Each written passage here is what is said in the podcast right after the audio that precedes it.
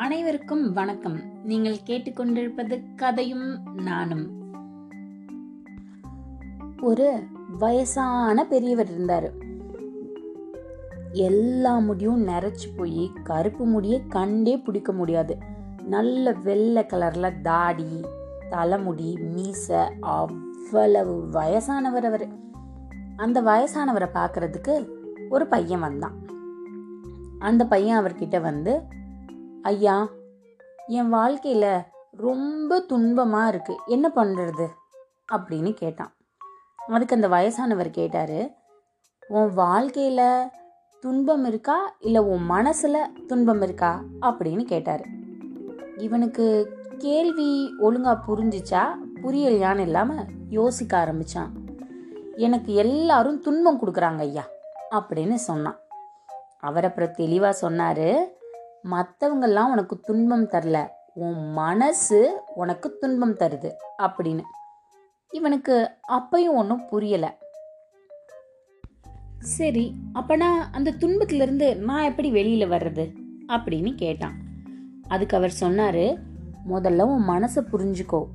அப்புறம் சுலபமாக அந்த துன்பத்திலிருந்து வெளிவந்துடலாம் அப்படின்னு.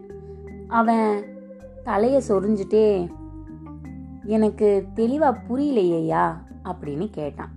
அவர் நான் உனக்கு ஒரு கதை சொல்கிறேன் அப்போ உனக்கு புரியும் அப்படின்னு சொல்லி ஒரு கதை சொல்ல ஆரம்பித்தார் கதைக்குள்ள ஒருத்தர் அப்படின்னு ஒரு பூனையை வாங்கி வீட்டில் வளர்த்துட்டு வராரு.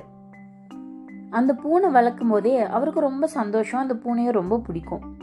ஒரு நாள் அந்த பூனை வீட்டுக்குள்ளே கண்டுபிடிச்சி அப்படின்னு சுத்திட்டு இருந்த எலிய லமக்குன்னு பிடிச்சு கொண்டு வந்து இவர்கிட்ட கொடுத்துருச்சு.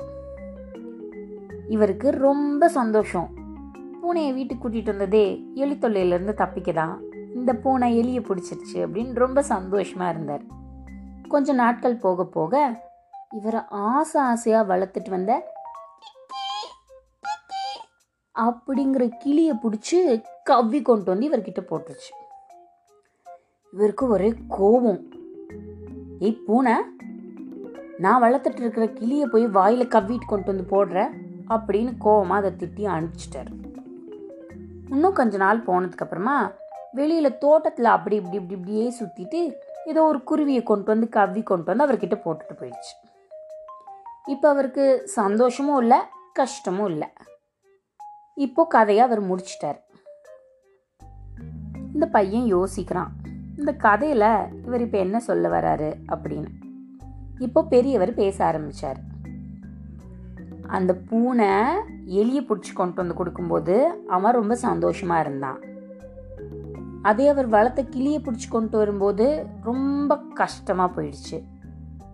வெளியில் சுத்- சுற்றிட்டு இருந்த குருவி அது மாதிரி கொண்டு வந்து கொடுக்கும்போது கஷ்டமும் இல்லை மகிழ்ச்சியும் இல்லை. அது மாதிரி இருந்துச்சு இல்லையா? பூனை பிடிச்சிட்டு வர்றது அதோட சுபாவம். அது எதை பிடிச்சிட்டு வருது அப்படிங்கிறத வச்சு தான் நம்ம இன்பமாக இருக்கமா துன்பமாக இருக்கமா தீர்மானிக்கிறோம். அப்போது நம்ம மனசு இன்பத்தை நோக்கி போச்சு அப்படின்னா அது சந்தோஷமாக இருக்கும். இதுவே நம்ம துன்பமாக இருக்கோம் அப்படின்னு நினச்சிட்டே இருந்தால் நம்ம துன்பமாக தான் இருப்போம். அப்படின்னு பெரியவர் சொல்லும்போதே இவன் மனசுக்குள்ள உள்ள துன்ப சிறையெல்லாம் கொஞ்சம் கொஞ்சமா கொஞ்சம் கொஞ்சமா கலர்றத அவனால உணர முடிஞ்சது.